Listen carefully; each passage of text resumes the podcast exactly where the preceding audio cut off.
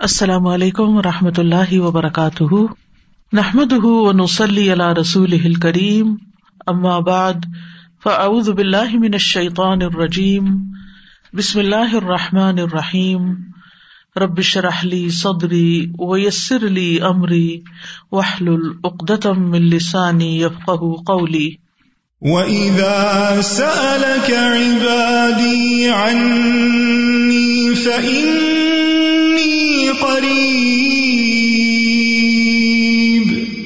أُجِيبُ دَعْوَةَ الدَّاعِ إِذَا دَعَانِ.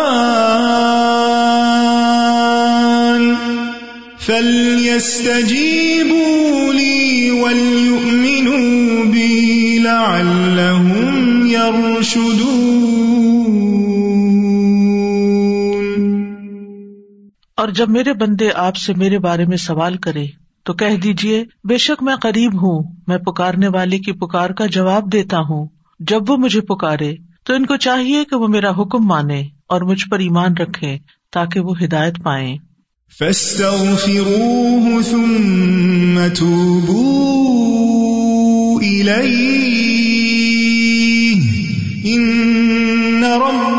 قریب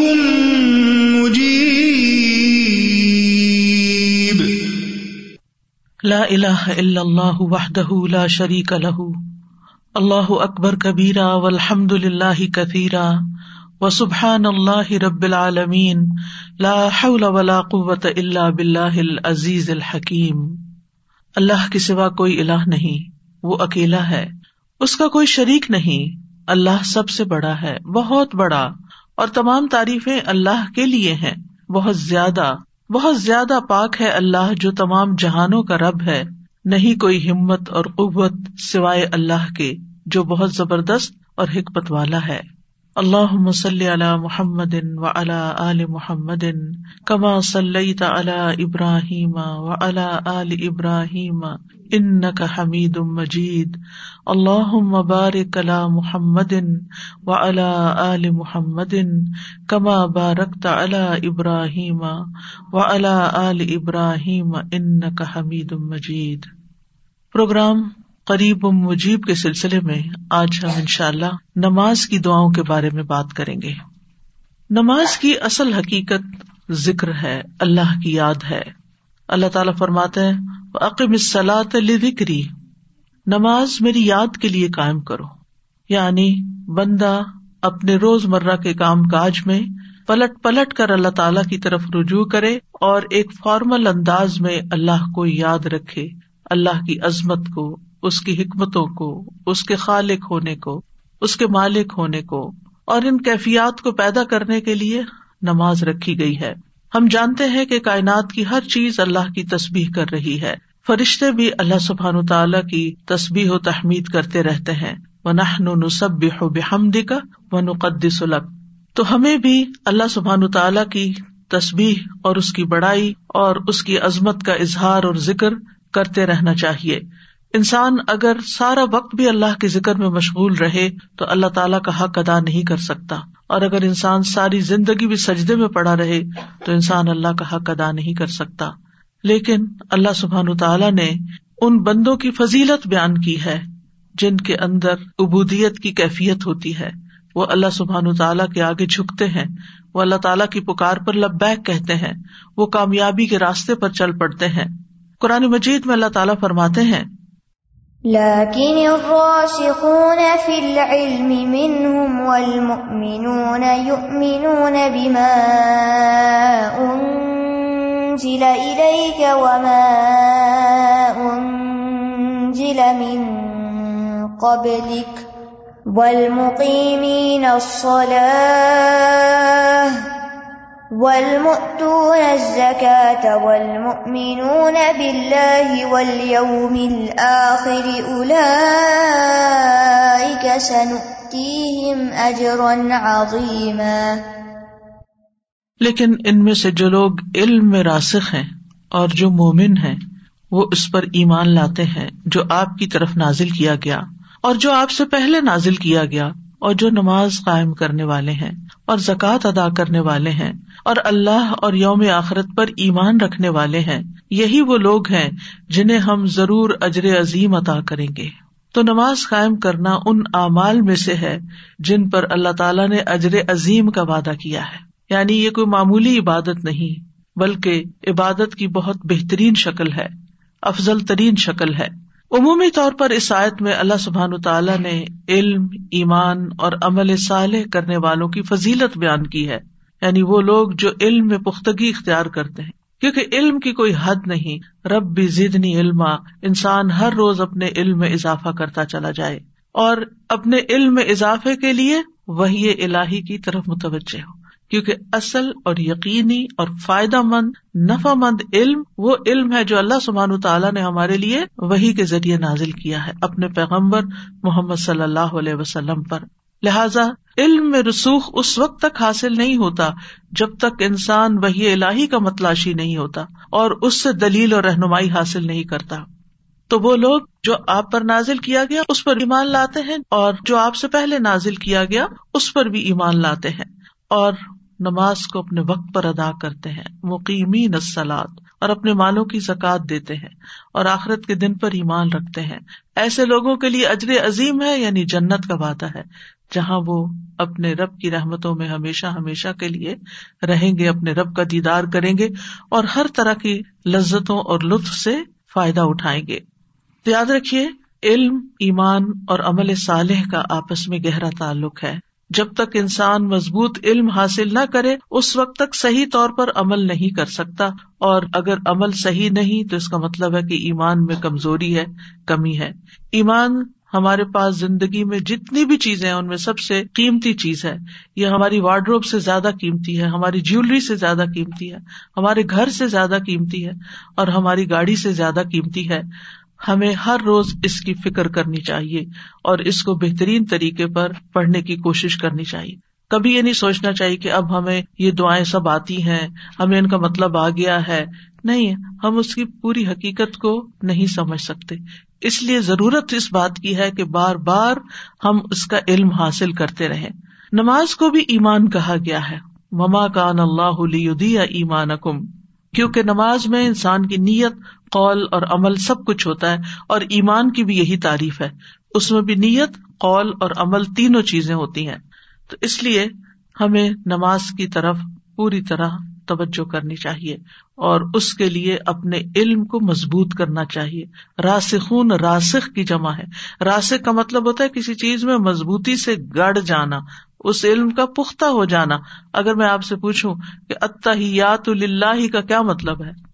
تو آپ تھوڑا سا غور کریں کہ بھولے ہوئے گئے کیا مطلب ہے؟ یہ کیوں بولتے ہیں ہم؟ لیکن ہم ہر روز اتحیات اللہ دن میں کئی دفعہ پڑھتے ہیں، لیکن ہم اس میں راسخ ابھی تک بھی نہیں ہے اس لیے اس علم کا حاصل کرنا ضروری ہے کہ ہم جو کہیں نماز کے ایک ایک لفظ کو اچھی طرح سمجھ کے کہیں۔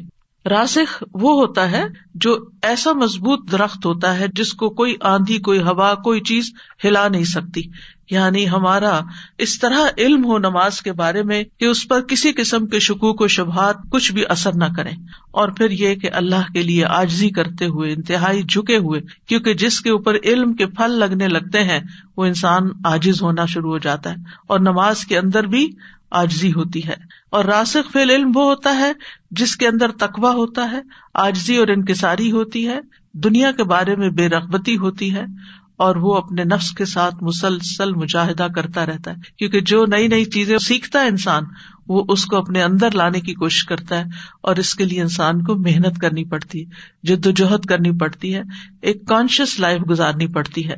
اور پھر جو ایمان رکھتے ہیں ان تمام چیزوں پر، تمام کتابوں پر اور نماز قائم کرتے ہیں۔ تو مقیمین سلاد کا لفظ آیا۔ ہم دیکھتے ہیں کہ ابتدائے قرآن سے لے کے انتہائی قرآن تک نماز کے ذکر کے ساتھ اقامت کا لفظ آتا ہے۔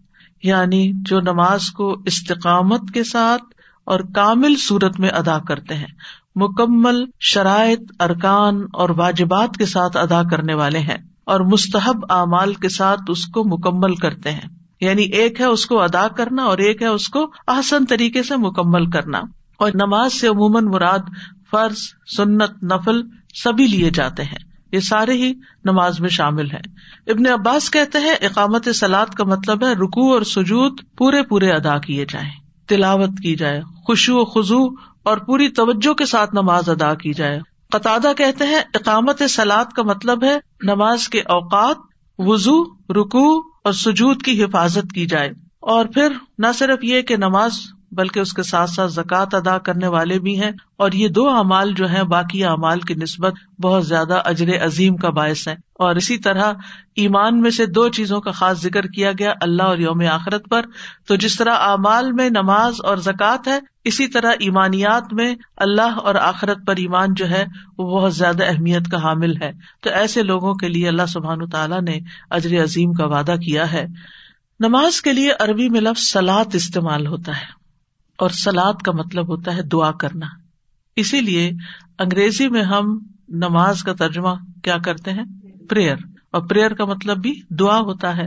نماز قولی اور فیلی عبادت ہے۔ یعنی جو بولی بھی جاتی ہے اور اس میں ایکشن بھی ہوتے ہیں۔ یعنی قول بھی ہوتا ہے اور ایکشن بھی ہوتا ہے۔ اور تکبیر کے ساتھ شروع ہوتی ہے۔ اللہ اکبر کہنے سے اس کا آغاز ہوتا ہے۔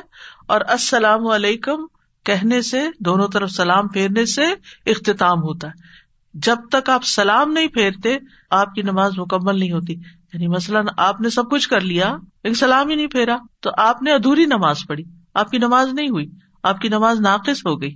تو اس لیے اس کی تعریف یہ کی جاتی ہے کہ اللہ اکبر سے لے کر سلام تک یہ نماز کہلاتی ہے۔ ہم سب جانتے ہیں کہ ہمیں اور جنات کو اللہ کی عبادت کے لیے پیدا کیا گیا ہے۔ وما خلق الجن ولنسا اللہ آبود اور یہی مقصد دے کے تمام رسولوں کو بھیجا گیا کہ وہ بندوں کو اللہ کی عبادت کی یاد دہانی کریں۔ یعنی ایمان کے بعد پھر اللہ کی عبادت کی طرف متوجہ کرے اور عبادات میں افضل ترین عبادت نماز کی عبادت ہے۔ عبداللہ بن مسعد سے روایت ہے، انہوں نے کہا، میں نے نبی صلی اللہ علیہ وسلم سے سوال کیا، اللہ کو کون سا عمل زیادہ پسند ہے؟ آپ نے فرمایا، نماز کو اس کے وقت پر ادا کرنا۔ یہ افضل ترین عمل ہے۔ اور اسی طرح عبادات میں پہلا حکم بھی یہی ہے۔ جہاں کہیں عبادات کا ذکر آئے گا، آپ دیکھیں گے پہلے عقیم الصلاۃ اوات الزکات اور پھر ورکا امار راکین باقی چیزیں اس کے بعد آئیں گی۔ تمام امبیا کی طرف نماز وہی کی گئی تھی۔ سورت المبیا میں آتا ہے وجہ اللہ امت یادون اب امرنا و اوہینا الم فعل الخیراتی و اقام الصلاتی و اتا ازکاتی و کان النا عابدین ہم نے انہیں ایسے پیشوا بنایا جو ہمارے حکم کے ساتھ رہنمائی کرتے تھے اور ہم نے ان کی طرف نیکیاں کرنے اور نماز قائم کرنے اور زکوٰۃ ادا کرنے کی وہی بھیجی اور وہ صرف ہماری عبادت کرنے والے تھے۔ تو اس سے یہ پتا چلتا ہے کہ تمام امبیا کو نماز ادا کرنے کی اور زکوٰۃ ادا کرنے کی وہی کی گئی ہے کہ یہ کرنا ضروری ہے۔ اس سے یہ بھی پتا چلتا ہے کہ نماز صرف ہماری امت کے لیے نہیں ہے، بلکہ تمام امتوں کے لیے رہی ہے۔ علیہ السلام کو اللہ سبحان تعالیٰ سے ملاقات کے وقت جو حکم دیا گیا تھا وہ کیا تھا؟ اللہ تعالیٰ نے جب کلام کیا تھا علیہ السلام سے تو فرمایا تھا ان ان اللہ لا الہ الا انا فابدنی و عقیم علی وکری بے شک میں ہی ہوں اللہ، میرے سوا کوئی معبود نہیں، سو میری عبادت کرو اور میری یاد کے لیے نماز قائم کرو۔ میری یاد کے لیے نماز قائم کرو۔ ابراہیم علیہ السلام نے اپنی اور اپنی اولاد کی نماز کی فکر کی۔ رب جالنی مقیم سلاتی و منظوریتی رب بنا و تقبل دعا۔ اے میرے رب، مجھے اور میری اولاد کو نماز قائم کرنے والا بنا۔ یعنی ہمیں توفیق دے۔ اے ہمارے رب، ہماری دعا قبول کر لے۔ اور ہر نیک ماں باپ کی یہی دعا ہوتی ہے کہ وہ خود بھی اور ان کی اولادیں بھی نماز کی پابندی کریں، نماز قائم کریں۔ ابراہیم علیہ السلام نے تو اس بے آب و گیا وادی میں اپنی اولاد کو چھوڑا ہی اس لیے تھا تاکہ وہ نماز قائم کرے ربنا انی اسکن تو منظوریتی بواد ان غیر زر ان دبئی کل محرم لی مسلات تیرے محترم گھر کے پاس میں نے کیوں اپنے اولاد کو لا بسایا کہ وہ نماز قائم کرے یعنی ان کے لیے اہتمام کیا ہے۔ اسی طرح ہمیں بھی گھر خریدتے ہوئے یا کہیں رہتے ہوئے اس بات کی ضرور فکر کرنی چاہیے کہ مسجد قریب ترین ہو تاکہ نمازوں کی ادائیگی اقامت کے ساتھ یعنی پراپر طریقے سے ہو سکے۔ عیسی علیہ السلام کے بارے میں آتا ہے کہ انہوں نے پنگوڑے میں نماز کا ذکر کیا تھا۔ وہ اوسانی بسلات ابھی وہ بچے ہیں، بیبی ہیں پنگوڑے میں ہیں اور وہ بتا رہے ہیں کہ وہ اوسانی بسلات کے اللہ نے مجھے نماز کی تاکید کی ہے۔ تو اس سے آپ اندازہ لگائیں کہ اس کی کتنی اہمیت ہے۔ حضرت مریم علیہ السلام کو اللہ تعالیٰ نے کیا حکم دیا؟ یا مریم مکنتی ربی کی وسجدی ورکائی مار راکین اے مریم، اپنے رب کی فرما بردار بن جا اور سجدہ کر اور رکو کرنے والوں کے ساتھ رکو کر یعنی با جماعت نماز ادا کر۔ لقمان حکیم کی نصیحت اپنے بیٹے کے لیے کیا تھی؟ یا بنیا عقیم سلاد پہلی بات ہی نماز کی۔ اے میرے چھوٹے بیٹے، نماز قائم کرنا۔ اسی طرح اللہ تعالیٰ اپنے سارے بندوں کو حکم دیتے ہیں کل عبادی اللہ امن یقین مسلاتا آپ میرے بندوں سے کہہ دیجیے کہ وہ نماز قائم کرے اس کے بعد وہ یون فکو مما رزقنا ہوں سرم و علانیہ کہ وہ رسک میں سے خرچ کرے جو ہم نے ان کو عطا کیا ہے، چھپے اور کھلے۔ سچے ایمان والوں کی علامت یہی ہے اللہ دین یقین سلاتا و مما رزقنا ہوں یون فکون الا کا المؤمنون حقا۔ جو نماز اور صدقات کا اہتمام کرتے ہیں یہی سچے مومن ہے لہم درجات رب ان کے درجے ہیں رب کے ہاں۔ لیولز ہیں۔ یعنی جس کا جتنا اخلاص کے ساتھ نماز اور صدقات کا اہتمام ہوگا، اس کے درجے اتنے ہی بلند ہوں گے۔ نماز اسلام کا دوسرا رکن بھی ہے، اسلام کو ستون بھی ہے۔ اللہ تعالیٰ نے بندوں پر پانچ نمازیں فرض کی ہیں۔ اللہ سبحان تعالیٰ روزانہ دو بار فرشتوں سے بندوں کی نماز کی خبر لیتا ہے۔ یعنی جب صبح کے فرشتے اثر کے وقت اثر کے فرشتے صبح کے وقت جاتے ہیں تو اللہ تعالیٰ ان سے پوچھتا ہے کہ تم نے بندوں کو کس حال میں پایا؟ اور وہ کہتے ہیں کہ ہم نے اس حال میں چھوڑا کہ وہ نماز پڑھ رہے تھے اور اس حال میں ان کے پاس پہنچے کہ وہ نماز پڑھ رہے تھے۔ نماز ایسا فریضہ ہے جو کسی حال میں بھی ساکت نہیں ہوتا۔ یعنی کھڑے ہو کر نہیں پڑھ سکتے تو بیٹھ کے پڑھے بیٹھ کے نہیں پڑھ سکتے تو لیٹ کے پڑھے اشاروں سے پڑھے وزو نہیں کر سکتے تو تیمم کریں۔ یعنی کچھ بھی کریں لیکن نماز ضرور ادا کرنے اور ویسے بھی نماز اسلام اور کفر اور شرک میں فرق کرنے والی ہے۔ ہم سب کو نمازوں کی حفاظت کا حکم دیا گیا ہے اور ہمیں صرف خود اپنی نمازوں کی فکر نہیں کرنی، بلکہ گھر والوں کو نماز پڑھنے پر جمانا ہے۔ مر اہل کا بسلاتی وسطبر علیہ لانس الو کا اور اپنے گھر والوں کو نماز کا حکم دیجیے اور اس پر خوب پابند رہیے۔ ہم تم سے کسی رزق کا مطالبہ نہیں کرتے۔ حدیث میں آتا ہے کہ بچوں کو جب سات سال کے ہو جائیں تو نماز کا حکم دو۔ اور دس سال کے ہو جائیں اور نہ پڑھے تو ان کو مار بھی سکتے ہو۔ حالت جنگ میں بھی نماز کی حفاظت کا حکم دیا گیا ہے۔ دجال جیسے عظیم فتنے کے وقت نماز کی حفاظت کی فکر کی، تلقین کی گئی ہے۔ نبی صلی اللہ علیہ وسلم کی دنیا سے رخصت ہوتے ہوئے آخری الفاظ بھی کیا تھے؟ السلاط السلاط وما ملکت ایمانکم۔ نماز نماز۔ اور قیامت کے دن پہلا سوال بھی، پہلا حساب بھی نماز کے بارے میں ہوگا۔ اگرچہ یہ ساری باتیں اپنی جگہ سے اس کی اہمیت پتہ چلتی ہے، لیکن فائدہ بھی ہمیں پہنچتا ہے۔ یعنی نماز پڑھنے سے ہم ہی کو فائدہ پہنچتا ہے۔ قد افلاح المؤمنون الذین هم فی صلاتهم خاشعون۔ یقیناً وہ مومن فلاح پا گئے، پار ہو گئے، جو اپنی نمازوں میں خوشبو اختیار کرتے ہیں۔ نماز سے رحمت ملتی ہے، رزق ملتا ہے فخر دور ہوتا ہے، فرشتوں کی دعائیں ملتی ہیں، خوف اور غم سے نجات ملتی ہے۔ دکھوں اور غموں کا علاج اور مداوع ہے۔ ارشاد باری تعالیٰ ہے، ان الدین آمن عامل الصالحات و اقام الصلاۃ و آت الزکات لہم اجرہم ان ربہم ولا خوف علیہم ولا هم يحزنون بے شک جو لوگ ایمان لائے اور انہوں نے نیک اعمال کیے اور نماز قائم کی اور زکات دی، ان کا اجر ان کے رب کے پاس ہے، ان پر نہ کوئی خوف ہے اور نہ وہ غمگین ہوں گے۔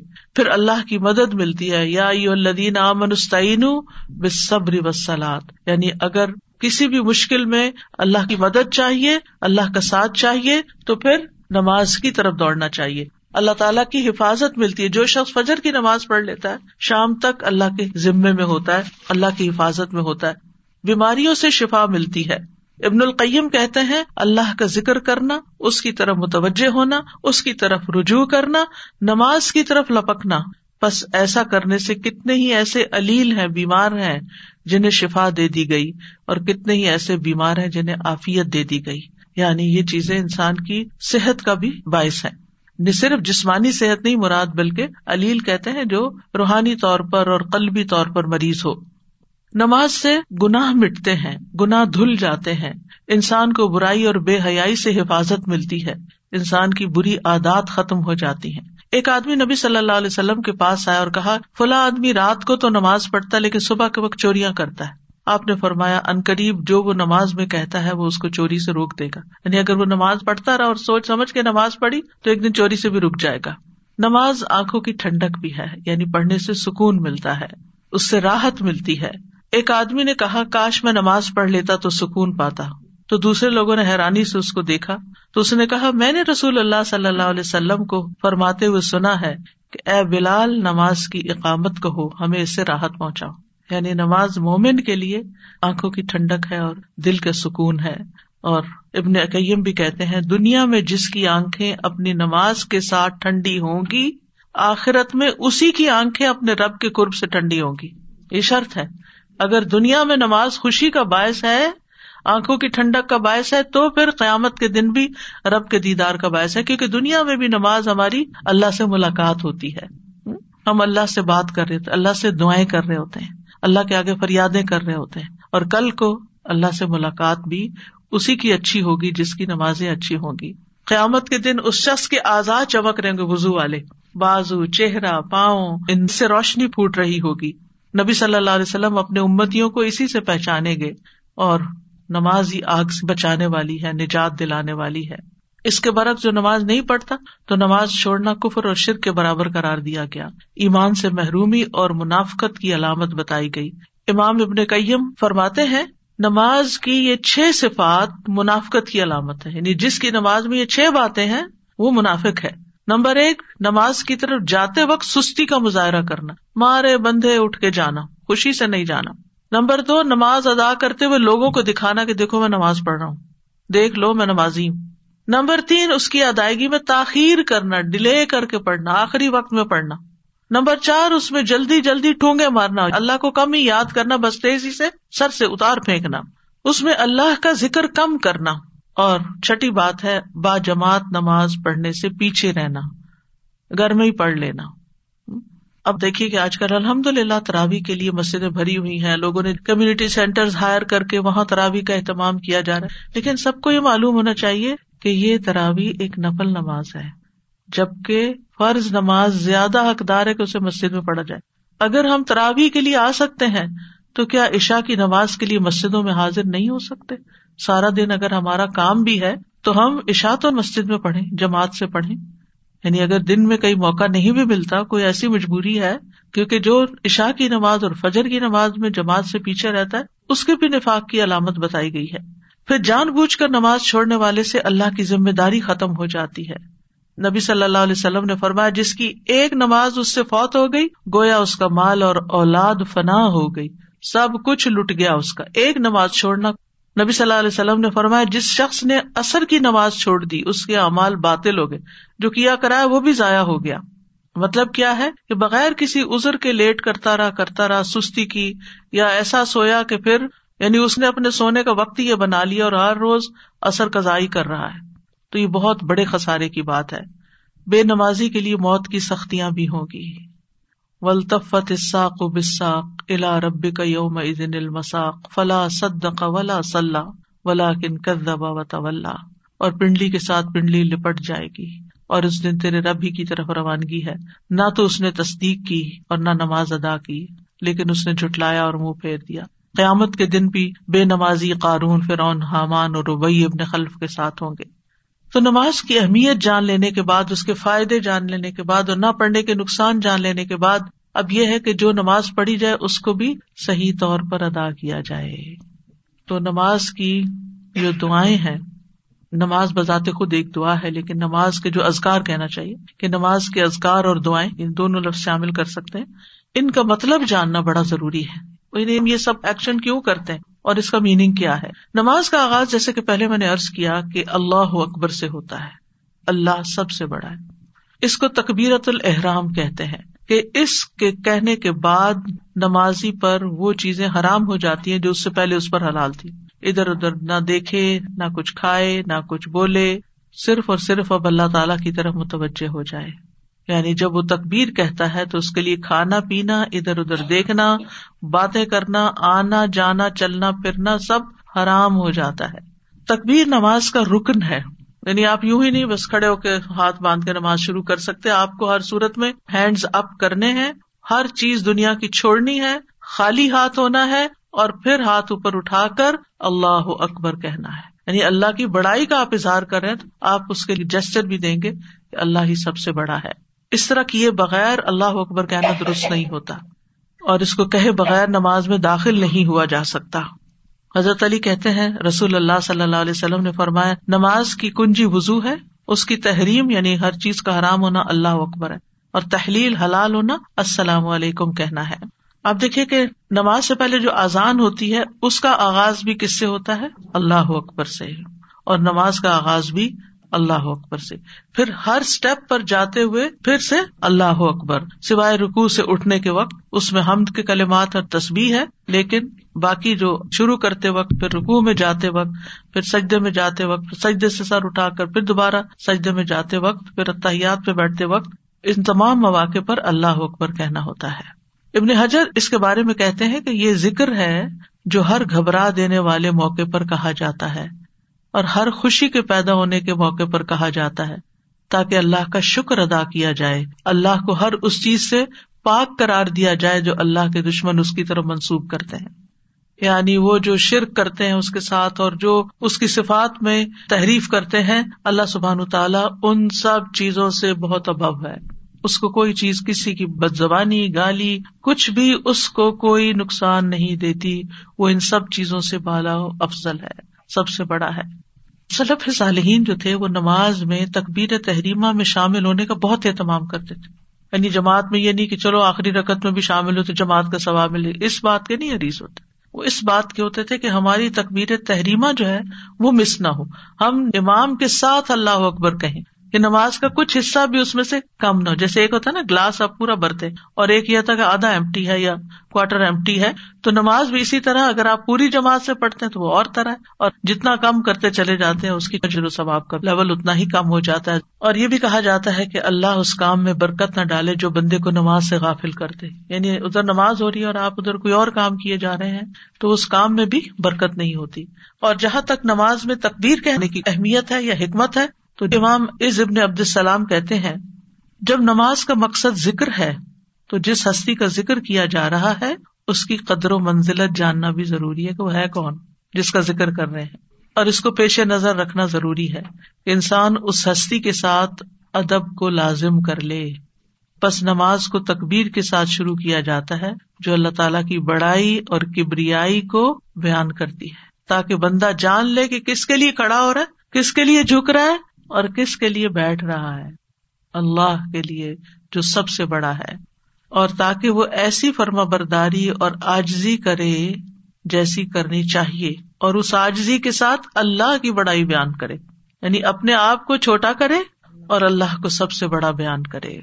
اور جب وہ اللہ کو بڑا سمجھے گا، تو ہی نماز کے سارے آداب کو ملوز خاطر رکھے گا، ظاہری اور باطنی تہارت کو اور پھر اللہ تعالیٰ کی طرف متوجہ ہو کر خوشو و خزو اختیار کرنے کو۔ کیونکہ وہ سمجھتا ہے کہ اس وقت اللہ تعالیٰ کی ذات سب سے زیادہ امپورٹینٹ ہے۔ جو خیال اس کو آتا ہے، وہ اس کو جھٹک دیتا ہے۔ اٹس ناٹ امپورٹینٹ یہ امپورٹینٹ نہیں، یہ ضروری نہیں۔ یہ کوئی بڑی چیز نہیں، اللہ سب سے بڑا ہے۔ اب میں اللہ کے لیے خالص ہو گئی ہوں، اللہ کی طرف متوجہ ہو گئی ہوں۔ لیکن افسوس ہم سب پر کہ ہم نماز میں کھڑے ہو کر زبان سے کہہ کر بھی کہ اللہ اکبر دنیا بھر کی باتیں سوچتے ہیں۔ وہ وہ باتیں سوچتے ہیں جو اس سے پہلے کبھی نہ سوچی ہوں۔ اللہ ہم سب کو توفیق دے کہ ہم واقعی ایسی نماز پڑھیں کہ جس میں اللہ تعالیٰ کی بڑائی ملوز خاطر ہو اور ہم اس اللہ اکبر کا مطلب سمجھے کہ ہم اللہ کو بڑا کہہ رہے ہیں اور باقی چیزیں چھوٹی ہمیں کیا خیال آتے ہیں؟ کوئی غم رنج ہوتا ہے ہمارے دل میں۔ وہ اس کا خیال آ رہا ہوتا ہے بار بار۔ اس نے مجھے ہرٹ کر دیا، اس نے یہ کر دیا، اس نے وہ کر دیا۔ تو اللہ ان سب باتوں سے بڑا ہے، مجھے اس وقت اللہ کے بارے میں سوچنا ہے، اللہ تعالیٰ کا ذکر کرنا ہے، یہ اپنی لے کے کہاں بیٹھ گئی ہوں پھر سے؟ کہ پھر اپنے بارے میں سوچے جا رہی ہوں کہ میرے ساتھ یہ ہوا اور میرا وہ ہو گیا۔ نہیں، ہمیں اس وقت کیا سوچنا ہے؟ کہ میں اللہ کے دربار میں حاضر ہوں اور مجھے اسی کی طرف توجہ کرنی ہے۔ تو تقبیر کا تقاضا کیا ہے کہ انسان اللہ کو ہر چیز سے بڑا تسلیم کرے اور اللہ کے علاوہ کسی اور چیز میں مشغول نہ ہو۔ اللہ کے علاوہ اور خیالوں میں مشغول نہ ہو۔ یعنی دل کو اللہ کی طرف حاضر کرے۔ اور پھر یہی چیز انسان کو ریا کاری سے بھی بچاتی ہے۔ نماز میں ریا کاری کے بہت چانسز ہوتے ہیں کہ کوئی آپ کو دیکھ رہا ہے، آپ اچھے سے نماز پڑھنا شروع کر دیں کوئی سن رہا ہے تو آپ اچھی سی کراط شروع کر دیں اس میں۔ تو یہ کیا ہو گیا؟ ریا کاری ہو گئی۔ تو جب آپ کہتے اللہ سب سے بڑا ہے، تو پھر ریا کاری کا خیال چھوڑ دیں کہ کسی اور کو کیوں دکھانے کے لیے میں پڑھوں؟ اللہ جب سب سے بڑا ہے اور اس کی حضور حاضر ہوں اور وہ دیکھ رہا ہے، بس یہی کافی ہے میرے لیے۔ کوئی اور دیکھ رہا ہے یا نہیں؟ کوئی اور توجہ کر رہا ہے یا نہیں؟ مجھے کسی اور کو دکھانے کے لیے نماز نہیں پڑھنی۔ مجھے صرف اور صرف اللہ کے لیے نماز پڑھنی ہے۔ اور جب انسان اللہ کو بڑا مان لیتا ہے، تو اس کے اندر پھر خوشبو آنے لگتا ہے کہ میں چھوٹا ہوں، آجزی آنے لگتی ہے۔ وہ اللہ کے آگے جھکنے لگتا ہے۔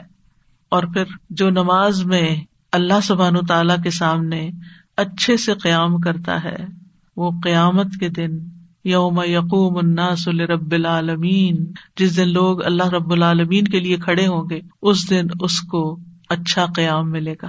اس کا وہ کھڑا ہونا بھی خوبصورت ہو جائے گا، بہترین ہو جائے گا۔ کیونکہ دنیا میں جب وہ اللہ کے سامنے کھڑا تھا، تو وہ ایسے نہیں کبھی اس ٹانگ پہ کھڑا ہو گئے، کبھی اس ٹانگ پہ کھڑے ہو گئے، کبھی کیسے کھڑے ہو گئے، کبھی کیسے کھڑے ہو گئے۔ کھڑے ہوئے تو بس اللہ کے سامنے گڑ گئے، جم گئے، اچھے طریقے سے۔ تو جو دنیا میں اللہ سبحان و تعالیٰ کے ساتھ اچھا معاملہ کرے گا، قیامت کے دن جب بندہ اللہ سبحان و تعالیٰ کے سامنے کھڑا ہوگا تو اللہ تعالیٰ بھی اس کے ساتھ اچھا معاملہ فرمائے گا۔ پھر اس کے بعد ہم جب اللہ اکبر کہتے ہیں تو پھر قیام ہوتا ہے یعنی تکبیر کہہ کر سینے پر ہاتھ باندھتے ہیں اور نگاہیں سجدے کی جگہ پر ہوتی ہیں۔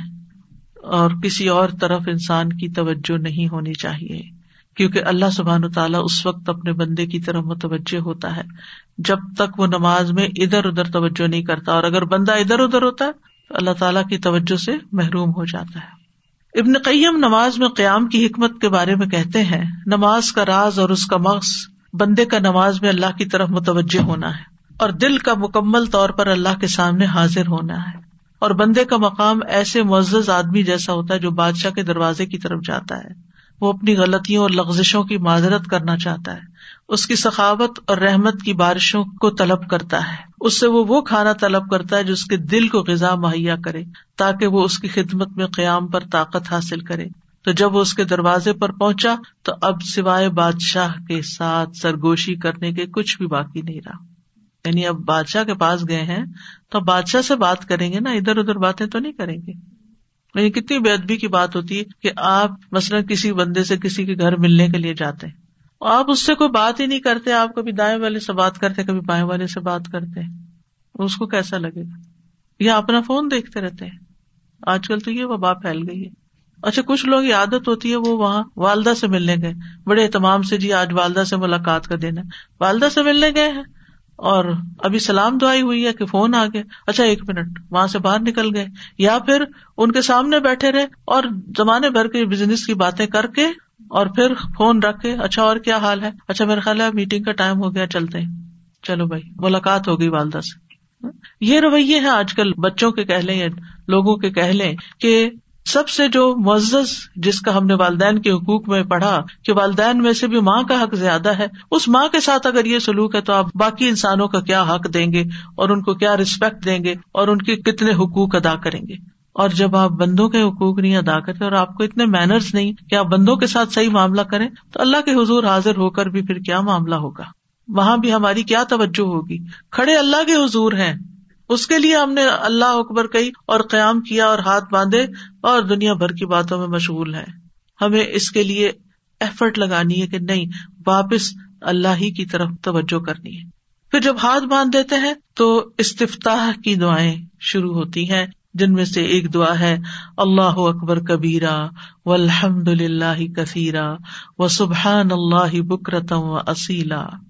ابن عمر کہتے ہیں، ہم رسول اللہ صلی اللہ علیہ وسلم کے ساتھ نماز پڑھ رہے تھے کہ لوگوں میں سے ایک آدمی نے یہی دعا پڑھی، اللہ اکبر کبیرا و الحمد للہ کثیرا و سبحان اللہ بکرتم و اصیلا تو رسول اللہ صلی اللہ علیہ وسلم نے فرمایا، اس طرح کے کلمات کہنے والا کون ہے؟ لوگوں میں سے ایک آدمی نے ارض کیا اللہ کے رسول میں ہوں۔ آپ نے فرمایا، مجھے تعجب ہوا کہ اس کے لیے آسمان کے دروازے کھولے گئے۔ یعنی اتنی قبولیت ہوئی اس بندے کے ان کلمات کو۔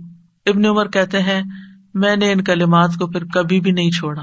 کہ اگر یہ اتنے اچھے کلمات ہیں کہ اس کے لیے آسمان کے دروازے کھلتے قبول ہو جاتے ہیں، تو پھر اور کیا چاہیے؟ وہ کہتے ہیں، میں نے کبھی نہیں چھوڑا جب سے میں نے رسول اللہ صلی اللہ علیہ وسلم کو یہ فرماتے ہوئے سنا۔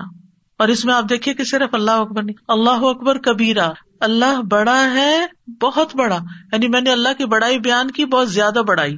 اور یہ اللہ کے اس فرمان کی تعمیل ہے جس میں اللہ تعالیٰ فرماتے ہیں وہ کب بر تکبیرا کہ اس کی بڑائی بیان کرو، خوب بڑائی بیان کرنا۔ تو وہ کیسے بیان کریں گے؟ اللہ اکبر کبیرا کہہ کر۔ اور اس سے بے چین دل اطمینان پاتے ہیں۔ یعنی جب آپ اللہ تعالیٰ کی تعریف میں اضافہ کرتے ہیں، تو آپ کے اپنے دل کو ایک کرار آتا ہے۔ اور اس کی عظمت کے ساتھ ایک اطمینان نصیب ہوتا ہے۔ جب دل حیران پریشان ہوتا ہے لاسٹ ہوتا ہے تو ایسے کلمات سکون کا باعث ہوتے ہیں اور اللہ کی بڑائی بیان کرنے سے مشکلات بھی حل ہوتی ہیں، مصیبتیں ذائل ہو جاتی ہیں، پریشانیاں اٹھا دی جاتی ہیں، غموں کے بادل چھٹ جاتے ہیں، بیماروں کو شفا مل جاتی ہے کیونکہ انسان اس بات کا اظہار کرتا ہے، اللہ سب سے بڑا ہے۔ مجھے کسی کی نظر، کسی کا حسد، کسی کا میرے بارے میں برا چاہنا، میرے خلاف سازشیں کرنا کوئی نقصان نہیں دے گا۔ کیونکہ اللہ ان سب سے بڑا ہے، اللہ تعالیٰ ان کو کنٹرول کر سکتا ہے۔ اللہ تعالیٰ ان کی شر سے مجھے بچا سکتا ہے۔ اللہ سب سے بڑا ہے۔ تو اللہ تعالیٰ کی بڑائی بیان کرنے سے ایمان پختہ ہوتا ہے۔ یعنی یہ دعا تو ہے ہی دعائیں استفتا لیکن اس کے پڑھنے کا فائدہ کیا ہے؟ ایمان پختہ ہوتا ہے۔ بھلائیوں کے دروازے کھل جاتے ہیں۔ اللہ تعالیٰ پر ایمان اور زیادہ راسک اور یقین پختہ ہو جاتا ہے۔ اللہ تعالیٰ کے ساتھ تعلق بڑھ جاتا ہے کیونکہ آپ نے صرف اللہ اکبر نہیں کہا، اللہ اکبر کبیرا کہا؟ اور پھر آسمانوں کے دروازے بھی کھل جاتے ہیں۔ اور الحمد للہ کثیرہ۔ تو ہمدن کثیرہ ہے اصل میں۔ وہ سبحان اللہ بکرتم و اسیلا اور اس میں سبحان اللہ نہیں خالی کہا گیا بکرتن و اسیلا صبح اور شام کا ذکر کیوں؟ ان دو وقتوں کو اس لیے خاص کیا گیا کہ دن اور رات کے فرشتے ان میں کٹھے ہوتے ہیں۔ ہماری نماز میں، فجر میں اور اثر کے وقت۔ اصیل کہتے ہیں اثر کا وقت اور بکرا کہتے ہیں صبح کا وقت۔ تو ان دو اوقات میں فرشتے جمع ہوتے ہیں اور ان کے ساتھ ہم بھی مل کر اللہ تعالیٰ کی تصبیح کرتے ہیں، کیونکہ تصبیح فرشتوں کا خاص ذکر ہے۔ پھر اس کے بعد دعا ہے اللہ باعد بینی و بین خطایا کما باعدت بین المشرق والمغرب اللہ نقنی من الخطایا کما ينقى الثوب الابيض من الدنس اللہ اغسل خطایا یا بالماء والثلج والبرد۔ یا اللہ، مجھ سے میرے گناہ اتنے دور کر دے جتنا تو نے مشرق اور مغرب کے درمیان فاصلہ رکھا ہے۔ اے اللہ، مجھے گناہوں سے اس طرح پاک صاف کر دے جیسے سفید کپڑا میل کچیل سے پاک صاف کیا جاتا ہے۔ اے اللہ، میرے گناہ پانی سے، برف سے اور اولوں سے دھو دے۔ نبی صلی اللہ علیہ وسلم تکبیر اور سورت فاتح کے درمیان یہ دعا پڑا کرتے تھے۔ ابو حرارا کہتے ہیں، علم کے حریث تھے نا؟ وہ کہتے کہ رسول اللہ صلی اللہ علیہ وسلم تقبیر اور کراط کے درمیان کچھ سکوت فرماتے یہ نہیں کہ کچھ بھی نہیں بولتے تھے یعنی ہمیں سنائی نہیں دیتا تھا۔ میں نے ارض کیا، یا رسول اللہ، میرے ماں باپ، آپ پہ قربان ہو آپ تکبیر اور قرآد کے بیچ میں کیا پڑھتے ہیں؟ انہوں نے یہ نہیں کہا آپ چپ کیوں رہتے ہیں؟ سوال کا انداز دیکھیے، کیونکہ ان کو پتا تھا کہ نماز جب شروع ہو جاتی ہے، تو گنگے بن کے نہیں کھڑے ہوتے بیچ میں۔ کچھ نہ کچھ پڑھنا ہی ہوتا ہے۔ آپ نے فرمایا، میں کہتا ہوں اللہ مباعد بینی و بین خطایا آخر تک۔ تو اس میں آپ دیکھیے کہ نماز میں عبادت اللہ کی ہو رہی ہے اور پھر اللہ اکبر کہ کے اللہ کی بڑائی بیان کر کے ہم سب سے پہلے اللہ ہی سے پھر دعا شروع کر دیتے دعا سے ہی آغاز کر رہے ہیں۔ تو نماز ہے ہی دعا۔ تو اس میں کیا مانگتے ہیں ہم اللہ سے؟ اللہ باعد بینی و بین خطا آیا یعنی میرے گناہوں کو مجھ سے دور کر دے۔ یعنی جو ہو چکے ہیں، اب ان کے جو برے اثرات ہیں، وہ مجھ پہ نہ پڑے۔ یا اللہ، میرے گناہوں کا جو ڈھیر ہے، گندگی کا جو ڈھیر، مجھے اس سے دور کر دے۔ وہ مجھ سے لے جا، صاف کر دے۔ اس کو ختم کر دے۔ ہر دو نمازوں کے بیچ میں ہم گناہ کر کے پھر آ جاتے۔ پھر گناہوں کا ٹوکرا لے کے پہنچ جاتے۔ پھر اللہ سے دعا کرتے ہیں۔ اللہ باعد بینی و بینا خطایا۔ کیوں؟ اس لیے کہ بندہ مومن کو یہ پتا ہوتا ہے کہ یہ گناہ نقصان دہ ہے یہ ٹاکسنس ہے یہ زہر ہے یہ آگ ہے گناہ کیا ہے؟ آگ کا بنڈل۔ اگر میرے ساتھ لگے تو جلا دیں گے۔ تو اللہ ان کو دور کر دے۔ میں ان کو ساتھ نہیں رکھنا چاہتا۔ کیے تو میں نہیں ہے، لیکن تو ان کو مجھ سے ہٹا دے۔ اب یہ ساری چیزیں کیا ہے یعنی دور کر دے، جگہ کے اعتبار سے یعنی میری ذات سے بھی اور وقت کے اعتبار سے بھی۔ اور یہ ایک مجازی طور پر بات کی گئی ہے، ورنہ فزیکلی گنا ہمیں اس وقت نظر نہیں آ رہے ہوتے کہ ہمیں پاس نظر آ رہے تو ہم کہتے ہیں، ذرا ان کو پرے ہٹا دیں۔ یہ نہیں۔ یعنی جہاں بھی اللہ کو زیادہ پتا نا، ہمارے گنا کہاں لکھے گئے ہیں اور وہ کس طرح ہمارے اوپر اب اثر انداز بھی ہو رہے ہیں۔ ایک غلط بات ہم کہتے ہیں نا، وہ اس کا اثر واپس ہم پر ہی آ رہا ہوتا ہے۔ کتنی دفعہ ایسا ہوتا ہے نا کہ منہ سے کوئی غلط بات نکل جاتی ہے انسان ہونے کے ناطے، پھر بعد میں سارا وقت اسی کی ریگریٹ ہوتی رہی، یہ میں نے کیوں کہا؟ یہ کیا کیا میں نے؟ کیوں بول دیا؟ اب وہ باہر پر اندر تکلیف پنچ ہو رہی ہے، ہو رہی ہے، ہو رہی ہے۔ تو اب پھر کیا ہوتا ہے؟ اللہ باعد بینی و بین خطایا۔ یا اللہ، یہ جو دل کے اندر سخی متقلبی ہے، اسے باہر نکال دے، اس کو مجھ سے دور کر دے، معاف کر دے، دو دے۔ اور پھر مشرق اور مغرب کی دوری اتنا دور کر دے ان کو۔ اور بھی تو چیزوں کی دوری ہو سکتی تھی، لیکن مشرق اور مغرب آپس میں کبھی نہیں ملتے۔ وہ دور ہی رہتے ہیں۔ تو یا اللہ، ایسا دور یعنی دوری کا سب سے بڑا سمبل ہے۔ اور اس سے زیادہ فاصلہ انسانی وسط میں نہیں ہے، انسانی نظر میں نہیں ہے، مشرق اور مغرب کا۔ اور حقیقی مشرق اور مغرب جو بھی ہے ایک تو ہمارے سورج کے مشرق و مغرب ہے نا، اور ایک اس کے علاوہ بھی۔ تو اتنا دور کر دے ہمارے گناہوں کو۔ اور پھر وہ نقینی اور پاک صاف کر دے۔ کما یونق صوب الب میں ندنس جس طرح سفید کپڑے سے میل کچیل صاف کی جاتی ہے۔ یعنی گناہوں کو ختم کر کے ان کے اثر کو بھی مٹا دے، کیونکہ گناہوں کے اثرات ہوتے ہیں۔ گناہ آگ ہے نا، تو آگ جہاں بھی ہوگی اس کا اثر پڑے گا۔ تو یا اللہ، وہ اثر بھی دور ہو جائے۔ اور سفید کپڑے کا ذکر اس لیے کیا گیا کہ سفید چیز پر میل جلدی ظاہر ہوتی ہے۔ آپ کلر کپڑے اپنے دھوتے ہیں نا تو پتہ ہی نہیں چلتا۔ لیکن سفید کپڑا آپ دھوتے ہیں تو آپ کہتے ہیں یہ سفید رہا بھی ہے۔ آپ کو تسلی نہیں ہوتی۔ آپ پھر اس کو دوبارہ دھوتے پھر دوبارہ دھوتے ہیں۔ پھر اسی طرح اگر کوئی چھوٹا سا بھی داغ ہو تو اس کے اوپر نظر آ رہا ہوتا ہے۔ تو یار اب جس طرح سفید کپڑا صاف ہوتا ہے نا، بالکل وائٹ پیور وائٹ ایسے ہی مجھے بھی اسی طرح صاف ستھرا کر دے۔ اور علماء کہتے کہ نقی نہیں یعنی پرزینٹلی جو میرے سے گناہ ہو رہے ہیں۔ باعد بہنی میں ماضی تھا، یہاں پرزینٹ ہے۔ کہ اس وقت جو میرے سے گناہ ہو رہے یا اللہ مجھے ان کے اثرات سے بھی محفوظ رکھ۔ اور گناہوں کو دھو ڈالنے کی تیسری مثال، پانی، برف اور اولے۔ برف کا ذکر ہے۔ برف ٹھنڈک یعنی اولوں کے لیے استعمال ہوتا ہے۔ تو اس میں آپ دیکھیں کہ ان تینوں چیزوں کو ترتیب سے بیان کیا گیا ہے۔ سب سے پہلے پانی۔ اور اگر پانی سے کوئی چیز صاف نہیں ہوئی، تو مبالغے کے لیے برف اور اولے۔ سلج برد سلج برف جو ہوتی ہے نرم و نازک ہوتی ہے اور اولے جو سخت ہوتے ہیں یعنی گریجولی ان کے اندر اضافہ کیا گیا۔ اب علماء نے اس پر بڑا غور و فکر کیا ہے کہ جب کسی چیز کو دھونا ہوتا ہے تو گرم پانی زیادہ فائدہ دیتا ہے۔ لیکن یہاں پر ٹھنڈک کی بات کیوں کی گئی ہے؟ برف سے کیا دھلے گا؟ اور اولوں سے کیا دھلے گا؟ تو بعض نے یہ کہا کہ چونکہ وہ انٹچڈ واٹر ہوتا ہے، بہت ہی پیور اور کلین ہوتا ہے برف کا پانی، تو جس طرح وہ صاف کرتا ہے، ایسے کوئی اور چیز صاف نہیں کرتی۔ اور بعض نے یہ کہا کہ جو گنا ہوتے ہیں ان کی آگ ہوتی ہے اور آگ کو ٹھنڈا کرنے کے لیے مبالغے سے کام لیا گیا ہے کہ پانی سے بھی بجھا دے اس آگ کو اور برف سے بھی بجھا دے اور پھر اولوں سے بھی۔ اور پھر یہ کہ تین دفعہ، جس کپڑے کو تین دفعہ دھویا جائے گا اور تین مختلف چیزوں سے دھویا جائے گا، اس کے اندر پھر کون سی میل باقی رہے گی؟ یعنی بالکل مجھے ہر طرح سے پاک صاف کر دے۔ سبحان اللہ، کتنی خوبصورت دعا ہے۔ لیکن ہم کیسے پڑھ جاتے ہیں؟ بغیر سوچے سمجھے کیا پڑھ رہے ہیں، کیا کہہ رہے ہیں، کیا مانگ رہے ہیں۔ اور پھر یہ بھی کہا گیا ہے کہ باعد آئندہ کے لیے ہے کہ اللہ آئندہ مجھے ہر طرح کے گناہوں سے بچا کے رکھنا۔ گناہوں کو میرے پاس نہیں آنے دینا۔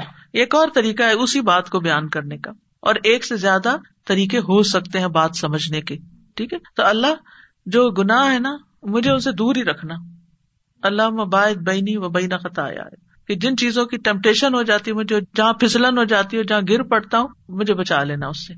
اور نقینی حال میں مجھے گناہوں سے دور رکھنا، اور پھر ماضی میں بھی جو ہو چکے ہیں، ان کو بھی دور ڈال۔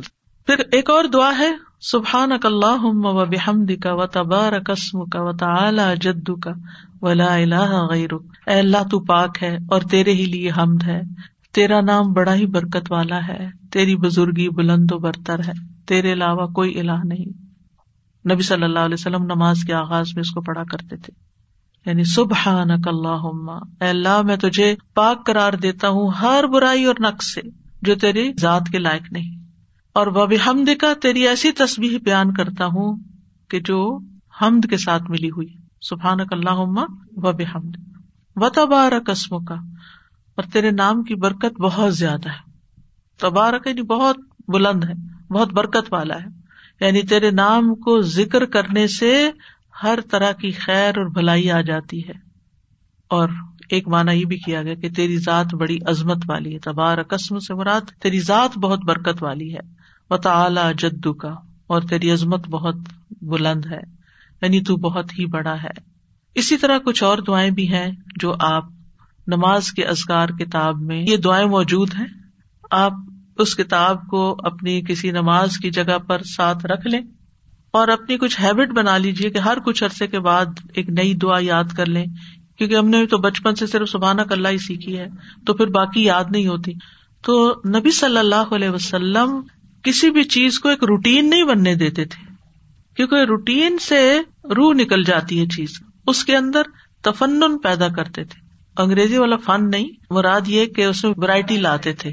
کبھی ایک دعا پڑھی، پھر دوسری پڑھی، پھر تیسری پڑھی، اس سے یہ ہے کہ توجہ زیادہ رہتی ہے اور زیادہ چیزیں مانگنے کا موقع بھی ملتا ہے۔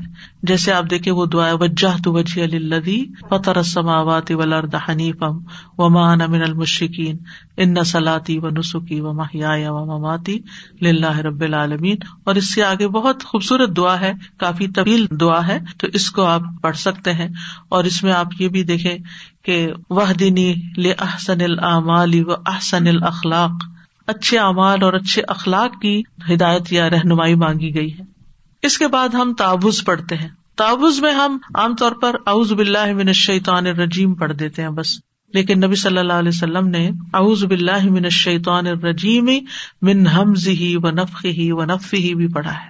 کیوں؟ اس کا مطلب کیا ہے؟ میں اللہ کی پناہ میں آتا ہوں شیطان مردود سے کہ وہ مجھ پر کوئی جنون کا اثر ڈالے یا مجھ پہ تکبر پہ آمادہ کرے یا غلط شعر و شاعری کی طرف لے کر آئے۔ ایک مانا یہ کیا گیا یعنی شیطان کے کام کیا ہے؟ کہ وہ انسان کو خپتی بنا دیتا ہے، ہوش آواز بلا دیتا ہے، سمجھنے، سوچنے کی صلاحیت مفقود کرتا ہے۔ یا انسان کے اندر ہوا بھر دیتا ہے کہ تم بڑی چیز ہو نف یا نف یعنی ایسے کلام کی طرف راغب کرتا ہے جس سے پھر انسان اللہ کا ذکر بھول جائے۔ اور اسی طرح وہ بندے کے اوپر جو وسو سے ڈالتا ہے، اس کی طرف بھی اشارہ ہے کہ اللہ مجھے شیطان کے وسوسوں سے بچا۔ اور نماز میں سب سے زیادہ شیطان جو ہے وہ حاوی ہو جاتا ہے اپنے وسو سے ڈالنے کے لیے۔ تو اس لیے آغاز میں ہی تعبض پڑھ لینا چاہیے۔ اور ویسے بھی اللہ تعالیٰ کا حکم ہے فضا قرآن فسطد بلّہ من شیطان الرجیم نبی صلی اللہ علیہ وسلم بھی اللہ تعالیٰ سے استعاذہ طلب کرتے تھے۔ ابو سعید خدری کی روایت ہے کہ نبی صلی اللہ علیہ وسلم قرآد سے پہلے اعوذ باللہ من الشیطان الرجیم پڑھا کرتے تھے۔ پھر اس کے بعد آپ سورت الفاتحہ پڑھتے ہیں، جس کا معنی سب کو آتا ہے، اور پھر آپ کوئی نہ کوئی قرآن مجید کی صورت پڑھتے ہیں، چاہے صورت اخلاص ہو یا محبتین ہو۔ چند نمازوں میں صورت مخصوص ہیں، باقی تو اوپن چوائس ہے، آپ جو بھی پڑھیں۔ اور چند نمازوں میں وہ کون سی صورتیں ہیں؟ جیسے صبح کی سنتوں میں اور مغرب کی سنتوں میں پہلی رقط میں کلیائی الکافرون اور دوسری رقط میں کل اللہ احد، ٹھیک؟ ہے اور پھر اسی طرح جمعے کی صبح فجر کی نماز میں نبی صلی اللہ علیہ وسلم پہلی رقط میں سورت سجدہ اور دوسری رقط میں سورت ادہر پڑھا کرتے تھے۔ تو بہرحال ان چیزوں کا بھی انسان کو دیکھ لینا چاہیے اور اس سنت کی پیروی کرنی چاہیے۔ نماز کا تیسرا رکن جو ہے یعنی تقبیر اور قیام کے بعد وہ ہے رکو اور اسی طرح یہ بھی کہا گیا ہے کہ نماز کی تین تہائیاں ہیں، ایک میں تہارت، ایک میں رکو اور ایک میں سجود ہے۔ بہرحال رکو میں خاص چیز یہ ہے کہ صحیح طریقے پر رکو ہونا چاہیے اور اس کا طریقہ یہ ہے کہ آپ کی گردن اور کمر برابر لائن میں جا رہی ہو۔ یعنی بعض لوگ جھکتے ہیں اور ذرا اٹھے ہوئے ہوتے ہیں، ایسا بھی نہیں ہونا چاہیے۔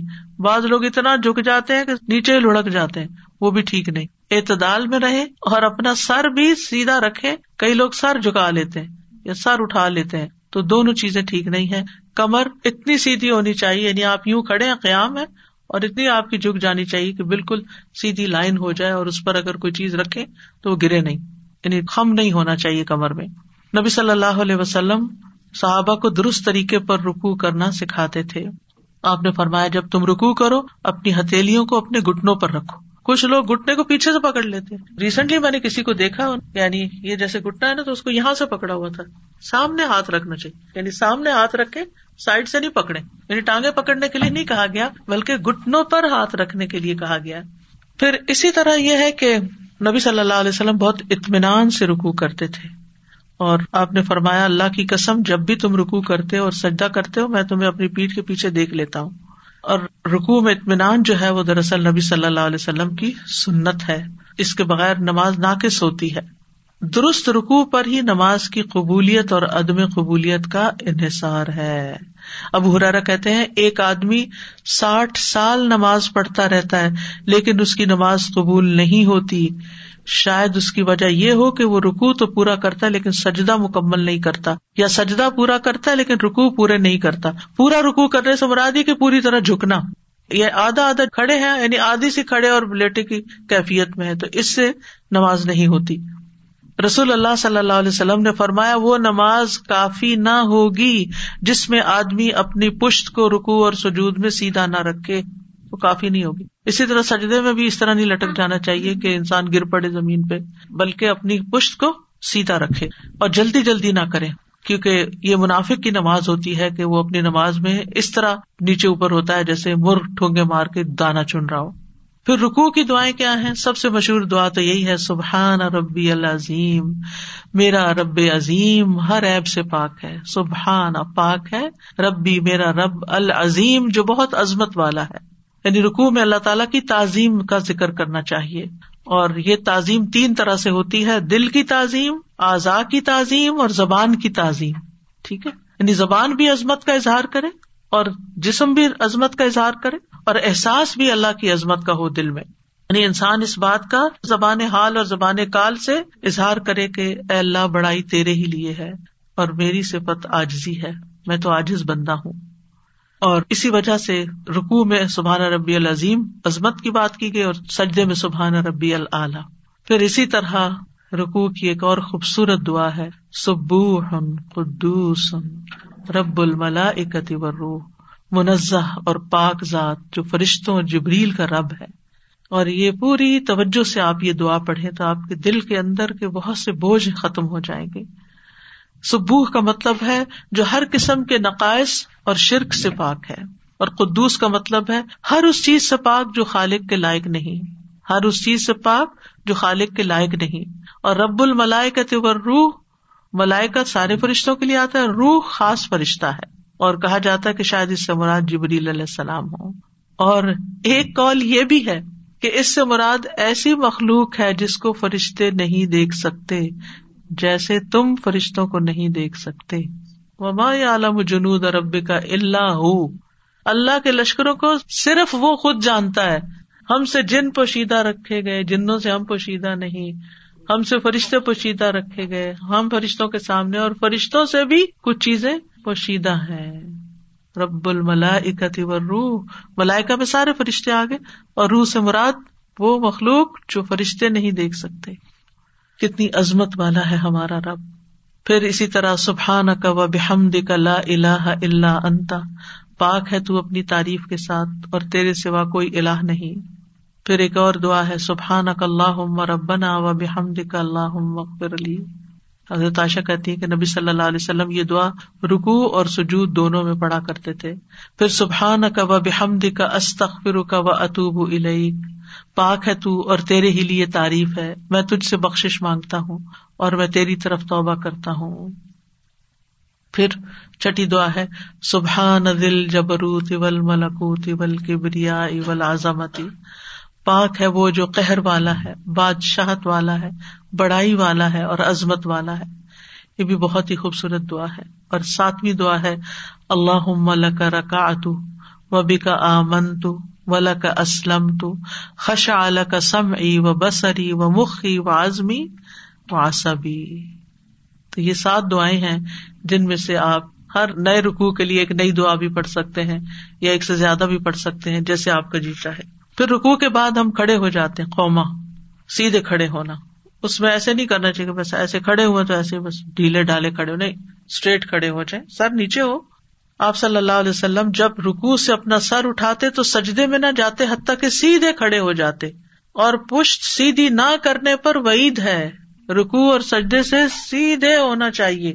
کئی لوگ سجدہ کرتے اور تھوڑا سا ہی اٹھتے سیدھا نہیں ہوتے، واپس سجدے میں چلے جاتے درست نہیں ہے۔ نبی صلی اللہ علیہ وسلم نے فرمایا اللہ بندے کی اس نماز کی طرف دیکھتا بھی نہیں، جس میں وہ اپنی پشت کو اپنے رکو اور اپنے سجدے کے درمیان سیدھا نہیں کرتا۔ یعنی رکو اور سجدے کے بعد جب تک وہ سیدھا نہیں ہوتا، تو اللہ تعالیٰ اس نماز کو دیکھتا بھی نہیں۔ ٹھیک ہے، بڑھاپے کی وجہ سے کمر جھک جاتی ہے، تکلیف کی وجہ سے انسان سیدھا نہ کر سکے، اکڑ جاتی بعض لوگوں کی کمر۔ اسی لیے ہم کیا کہتے ہیں؟ ہم کمر سیدھی کر لیں۔ کس کو کہتے ہیں؟ جب لیٹتے ہیں۔ ہماری کمر سیدھی ہوتی ہے جب ہم لیٹتے ہیں۔ اس کے لیے ہم کہتے ہیں کمر سیدھی کر لیں، تھکاوٹ جب ہی اترتی ہے، جب کمر سیدھی ہوتی ہے۔ لیکن ہماری تھکاوٹیں دور ہو جائیں اگر ہم نماز میں کمر سیدھی کیا کریں۔ اور شروع سے ہی بچوں کو اگر سکھا دیں کہ کمر سیدھی کریں اور ان کو چیک کریں کہ وہ رکو سے اٹھ کے سیدھے کھڑے بھی ہوئے کہ بس رکو سے اٹھ کے واپس سجدے میں گر گئے۔ عبید اللہ بن عبد السلام کہتے ہیں، یہ حدیث اس بات پر دلالت کرتی ہے کہ رکو سے کھڑے ہو کر اطمینان کرنا واجب ہے۔ یعنی کھڑے ہو کر ساکت ہونا لازم ہے، پھر ہلے یعنی ایک دفعہ آپ اٹھے، آپ اسٹل اسٹینڈ ہو، پھر اس کے بعد نیچے کو جائیں۔ ہلتے جلتے نہیں۔ پھر کھڑے ہو کر بھی کچھ دعائیں پڑھتے ہیں۔ یعنی کھڑے ہوتے ہوتے قوما کی دعائیں۔ سمی اللہ حمیدا رب بنا ہمدن کثیرن طیبن مبارکن بھی یہ دعا بھی جس نے پڑھی تھی اس کے لیے، تیس فرشتے آگے بڑھے اس کو اٹھانے کے لیے۔ اتنا عظیم اجر اس دعا کا۔ پھر اسی طرح سمی اللہ من حمیدا اللہ ربنا لك الحمد۔ مل السماوات و مل الردی و مل اما شئت من شيء بعد۔ پھر اسی طرح قوما کی کچھ اور دعائیں بھی ہیں جو اسی معنی سے ملتی جلتی ہیں، لیکن ان کے اندر دعا بھی شامل ہے۔ آخر میں اللہ لا مان علما آتا ولا موتی علما مناتا ولا فوز الجد من کل جد اور ایک اور دعا میں اللہ تہرنی بسل جی ول بردی ولما الباردی اللہ تہرنی من الذنوب والخطایا کما یونق ثوب الابید من الوسخی دنس کی بجائے وسخ یعنی میل کچیل کا لفظ آیا۔ پھر سجدے کا وقت آ جاتا ہے۔ تو قرآن مجید میں سجدہ کرنے کا حکم دیا گیا ہے۔ فس جدو اللہ وابدو اللہ کو سجدہ کرو اور اس کی عبادت کرو، بندگی کرو۔ سجدہ اللہ تعالیٰ سے قرب کا ذریعہ ہے۔ کل تو طے وسجد وقت سجدے میں دعائیں قبول ہوتی ہیں۔ نبی صلی اللہ علیہ وسلم نے فرمایا، سجدہ کرتے ہوئے بندہ اپنے رب کے سب سے زیادہ قریب ہوتا ہے۔ بس سجدوں میں کثرت سے دعا کیا کرو۔ سجدہ کرنے سے اجر ملتا ہے۔ گنا معاف ہوتے اور درجات بھی بلند ہوتے ہیں۔ سجدے کی جگہوں پر آگ حرام ہو جائے گی۔ اور اسی طرح سجدہ پورا نہ کرنے والے کے لیے بھی وعید ہے۔ یعنی پوری طرح جم کے سجدہ کرنا چاہیے۔ ہلتے ہلتے نہیں سجدہ۔ نیچے کے اور جلدی سے اٹھ گئے۔ ایسا نہیں ہونا چاہیے۔ کہ جاتے ہوئے ایک دفعہ سبحانہ ربی اللہ اللہ کہا، دوسری دفعہ نیچے اور تیسری دفعہ اٹھ کے۔ یہ نہیں ہونا چاہیے۔ بلکہ تینوں تصویرات جم کے نیچے ہی ہونی چاہیے۔ سجدے کی دعاؤں میں سبحان ربی اللہ۔ سبحان ربی اللہ کم از کم تین دفعہ پڑھنا ہوگا۔ زیادہ تو کوئی حد ہی نہیں۔ حضرت حضیفہ کہتے ہیں، میں نے ایک رات نبی صلی اللہ علیہ وسلم کے ساتھ نماز پڑھی۔ آپ نے سجدہ کیا اور پڑھا، سبحان ربی اللہ اور آپ کا سجدہ قیام کے برابر تھا۔ جتنی دیر کھڑے رہے، اتنی دیر سجدے میں پڑے رہے۔ پھر سجدے کی دعا میں اللہ فر لی ماں اسرر تو ماں عالم تو اتنی دعا۔ اللہ، میرے گناہ بخش دے جو میں نے چھپ کے کی اور جو میں نے اعلانیہ کی اور اسی طرح سبو ہن قدوس رب الملا ورو پھر سبحان کا و بحمد کا لا الہ الا انت۔ پھر سبحان کا اللہ ربنا و بحمد کا اللہ مغفر لی۔ پھر سبحان ذل جبروت ول ملکوت ول پھر اللہ مغفر لی ذنبی کلہ، دقہ و جلہ، اولہ و آخرہ۔ و علانیت و سر رہو یہ نبی صلی اللہ علیہ وسلم اپنے سجدوں میں دعا پڑا کرتے تھے۔ اتنی خوبصورت دعا ہے۔ اے اللہ، میرے سب گنا بخش دے۔ تھوڑے ہو یا زیادہ؟ پہلے ہو یا پچھلے؟ ظاہر ہو یا چھپے ہوئے؟ ایک اور دعا اللہ اعوذ بردا کا من سخت کا و بمعافات کا من عقوبت کا و اعوذ بک من کا لا احسی ثنا ان علیہ کا انت کما اثنیت علی نفسک۔ اے اللہ، میں تیری ناراضگی سے، تیری رضامندی کی اور تیری سزا سے، تیری معافی کی پناہ چاہتا ہوں اور میں تجھ سے ڈر کر تیری ہی پناہ میں آتا ہوں۔ تجھ سے ڈر کے تیری ہی پناہ میں آتا ہوں۔ میں تیری تعریف کرنے کی طاقت ہی نہیں رکھتا۔ تو ویسا ہی ہے جیسا تو نے خود اپنی سنا بیان کی۔ کتنی خوبصورت دعا ہے یہ۔ اور جب بندہ آجزی کے ساتھ سجدے میں پڑھ کے یہ دعا کرتا ہے، تو اللہ تعالیٰ کو کتنا پیار آتا ہوگا اس بندے پر۔ پھر اسی طرح ایک اور دعا اللہ کا سجد تو و کا آمن تو ولا کا اسلم تو سجد وجہ الدی خلق و سب رہ و شق سم اہ و بسر تبارک اللہ احسن الخالقین۔ اللہ، میں نے تیرے لیے سجدہ کیا، میں تجھ پر ایمان لایا، میں تیرا فرما بردار ہوا۔ میرے چہرے نے اس ذات کو سجدہ کیا جس نے اس کو پیدا کیا اور اسے شکل دی۔ اس میں کان اور آنکھیں بنائی، بڑی برکتوں والا ہے اللہ جو بہترین ہے، پیدا کرنے والا یعنی اس وقت چہرہ انسان کا زمین پر ہوتا نا تو چہرے کے فیچرس کی بات کی گئی ہے یہاں پر۔ نبی صلی اللہ علیہ وسلم یہاں اس دعا میں اللہ سبحان و تعالیٰ کی نعمتوں کا اعتراف کر رہے ہیں سجدے کی حالت میں۔ اور پھر بعض روایات میں فاسانہ سورت کا لفظ آتا ہے کہ اللہ نے میری بہت اچھی شکل و صورت بنائی۔ اگر ہر بندہ یہی پڑھے، اس کو کوئی شکایت رہے اللہ سے اپنی شکل و صورت کے بارے میں؟ اور پھر اسی طرح اللہ جالفی قلبی نورا وفی سمعی نورا وفی بسری نورا و امینی نورا و این شمالی نورا و امامی نورا و خلفی نورا و فوقی نورا و تحتی نورا و جالی نورا یہ سجدے میں پڑھی جا سکتی ہے دعا نور ہی نور مانگا جا رہا ہے یعنی اللہ سبحان و تعالی سے پھر سجدے سے اٹھ کر اطمینان کے ساتھ بیٹھنا یعنی جیسے رکو سے اٹھ کے اطمینان کرنا، ایسے ہی ایک سجدے سے دوسرے سجدے کے بیچ میں بھی سکون سے بیٹھنا۔ آپ صلی اللہ علیہ وسلم اللہ اکبر کہہ کے سجدے سے سر اٹھاتے اور اپنا بایاں پاؤں موڑ کر اس کے اوپر بیٹھ جاتے۔ بائیں پاؤں کے اوپر بیٹھ جاتے۔ حتیٰ کہ ہر ہڈی اپنی اپنی جگہ لوٹ آتی۔ اور بعض روایات میں تو آتا ہے کہ آپ دو سجدوں کے درمیان اتنا ہی بیٹھتے تھے جتنا سجدے کے اندر ٹائم لگاتے تھے۔ اتنی دیر تک بیٹھتے تھے۔ اور اس میں پھر دعا پڑھتے، وہ دعا کیا ہے؟ رب فر لی، رب فر لی۔ اے میرے رب، مجھے بخش دے۔ اے میرے رب، مجھے بخش دے۔ اور ایک اور دعا بھی بتائی جاتی ہے، لیکن وہ ضعیف ہے یعنی سجدے کے درمیان کے لیے نہیں ہے، ویسے پڑھ سکتے ہیں آپ۔ اللہ مغفر لی ورحم نی وحدنی وافنی ور زخنی مجبور نی ورفنی پھر تشہد۔ تشہد کیا ہے؟ اللہ سبحان تعالیٰ کی حمد و ثنا بھی ہے اور نبی صلی اللہ علیہ وسلم پر درود و سلام بھی ہے۔ ان اللہ و ملائکتہ یصلون علی النبی یا ایھا الذین آمنوا صلوا علیہ وسلموا تسلیما حدیث میں آتا ہے، جو شخص آپ پر سلام بھیجے گا، اللہ تعالیٰ اس کو سلامتی عطا کرے گا۔ نبی صلی اللہ علیہ وسلم نے اس پر سجدہ شکر ادا کیا تھا۔ تو رسول اللہ صلی اللہ علیہ وسلم نے فرمایا، زمین میں اللہ کے کچھ فرشتے گھومتے پھرتے رہتے ہیں اور میری امت کا سلام مجھے پہنچاتے رہتے ہیں۔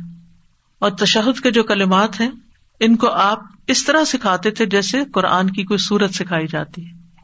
تو تشہد میں اتحیات اللہ وسلامات و طیبات السلام علیک نبی و رحمت اللہ و برکات السلام علینا و اللہ عباد اللہ صالحین اشحد اللہ اللہ اللہ و اشحد ان محمد ابد و رسول اتحیات اتحیہ جو حیات سے۔ زندہ کرنا باقی رکھنا۔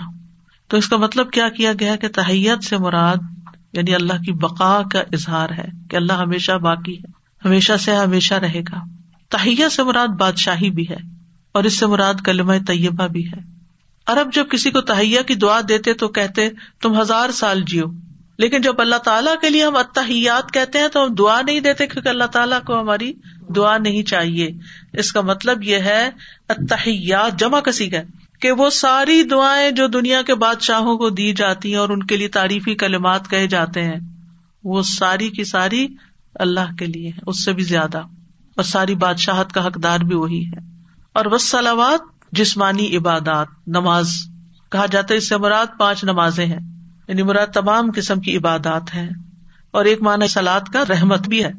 دعائیں بھی مراد ہے لیکن اللہ کے لیے دعائیں نہیں ہے بد طیبات سے مراد پاکیزہ کلام ہے، جس کے ساتھ اللہ تعالیٰ کی حمد و ثنا کرنا مطلوب ہے۔ اور ایک کال یہ ہے کہ طیبات سے مراد اللہ کا ذکر ہے۔ صالح اقبال اور اعمال صالح ہے تو اتحیات سے مراد کولی عبادات لی جاتی ہیں، زبان سے بولی ہوئی عبادتیں سلاوات سے مراد نمازیں اور جسمانی عبادتیں، اور طیبات سے مراد مالی عبادتیں، کیونکہ طیب مال سے ہی اللہ تعالیٰ صدقہ قبول کرتا ہے۔ ہم کیا کہتے کہ ساری کی ساری عبادتیں کس کے لیے؟ اللہ رب العزت کے لیے۔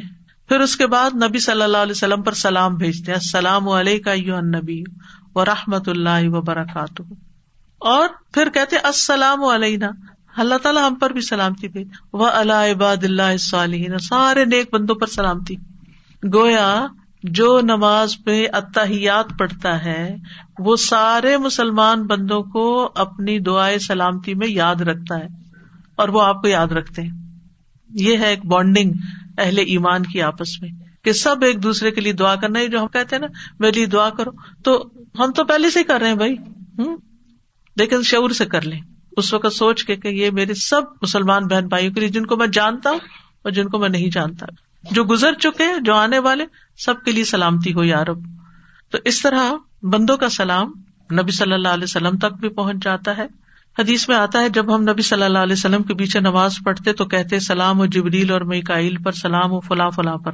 تو آپ ہماری طرح متوجہ ہوئے اور فرمایا، اللہ تو خود سلام ہے، اس لیے جب تم میں سے کوئی نماز پڑھے تو یوں کہ اتحیات اللہ وسلامات و طیبات السلام علیہ نبی و رحمۃ اللہ وبرکاتہ۔ السلام علیہ و اللہ عباد اللہ کون بچا؟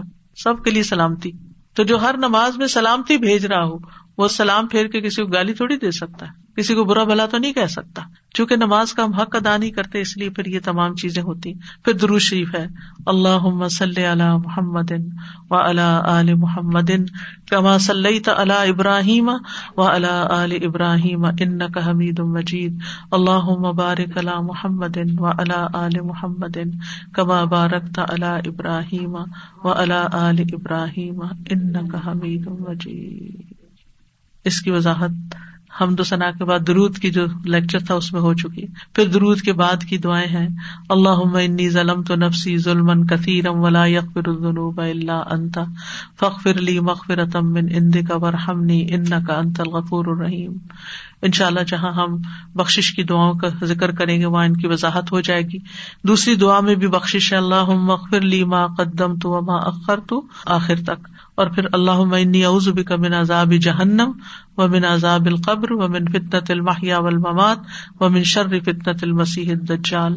اور دوسرے ورژن میں اللہ اعوذ بک من عذاب القبری و اعوذ بک من فتنة المسیح الدجال و اعوذ بک من فتنة و فتنة الممات اللہ اعوذ بک من المأسم والمغرم نماز کے اذکار کتاب کے اندر جو الہدا نے چھاپی ہے، اس کے اندر یہ دعائیں آپ کو مل جائیں گی اور ان کی وضاحت بھی ان شاء اللہ وقت کے ساتھ ساتھ ہو جائے گی۔ ان میں سے کوئی ایک دعا پڑھ لیں یا ساری پڑھ لیں ان شاء اللہ آپ کی نماز ہو جائے گی۔ اللہ تعالیٰ ہمیں صحیح معنوں میں نماز کے اندر اپنا ذکر کرنے کی توفیق دے، کیونکہ نماز تو ہے ہی اللہ کی یاد کے لیے۔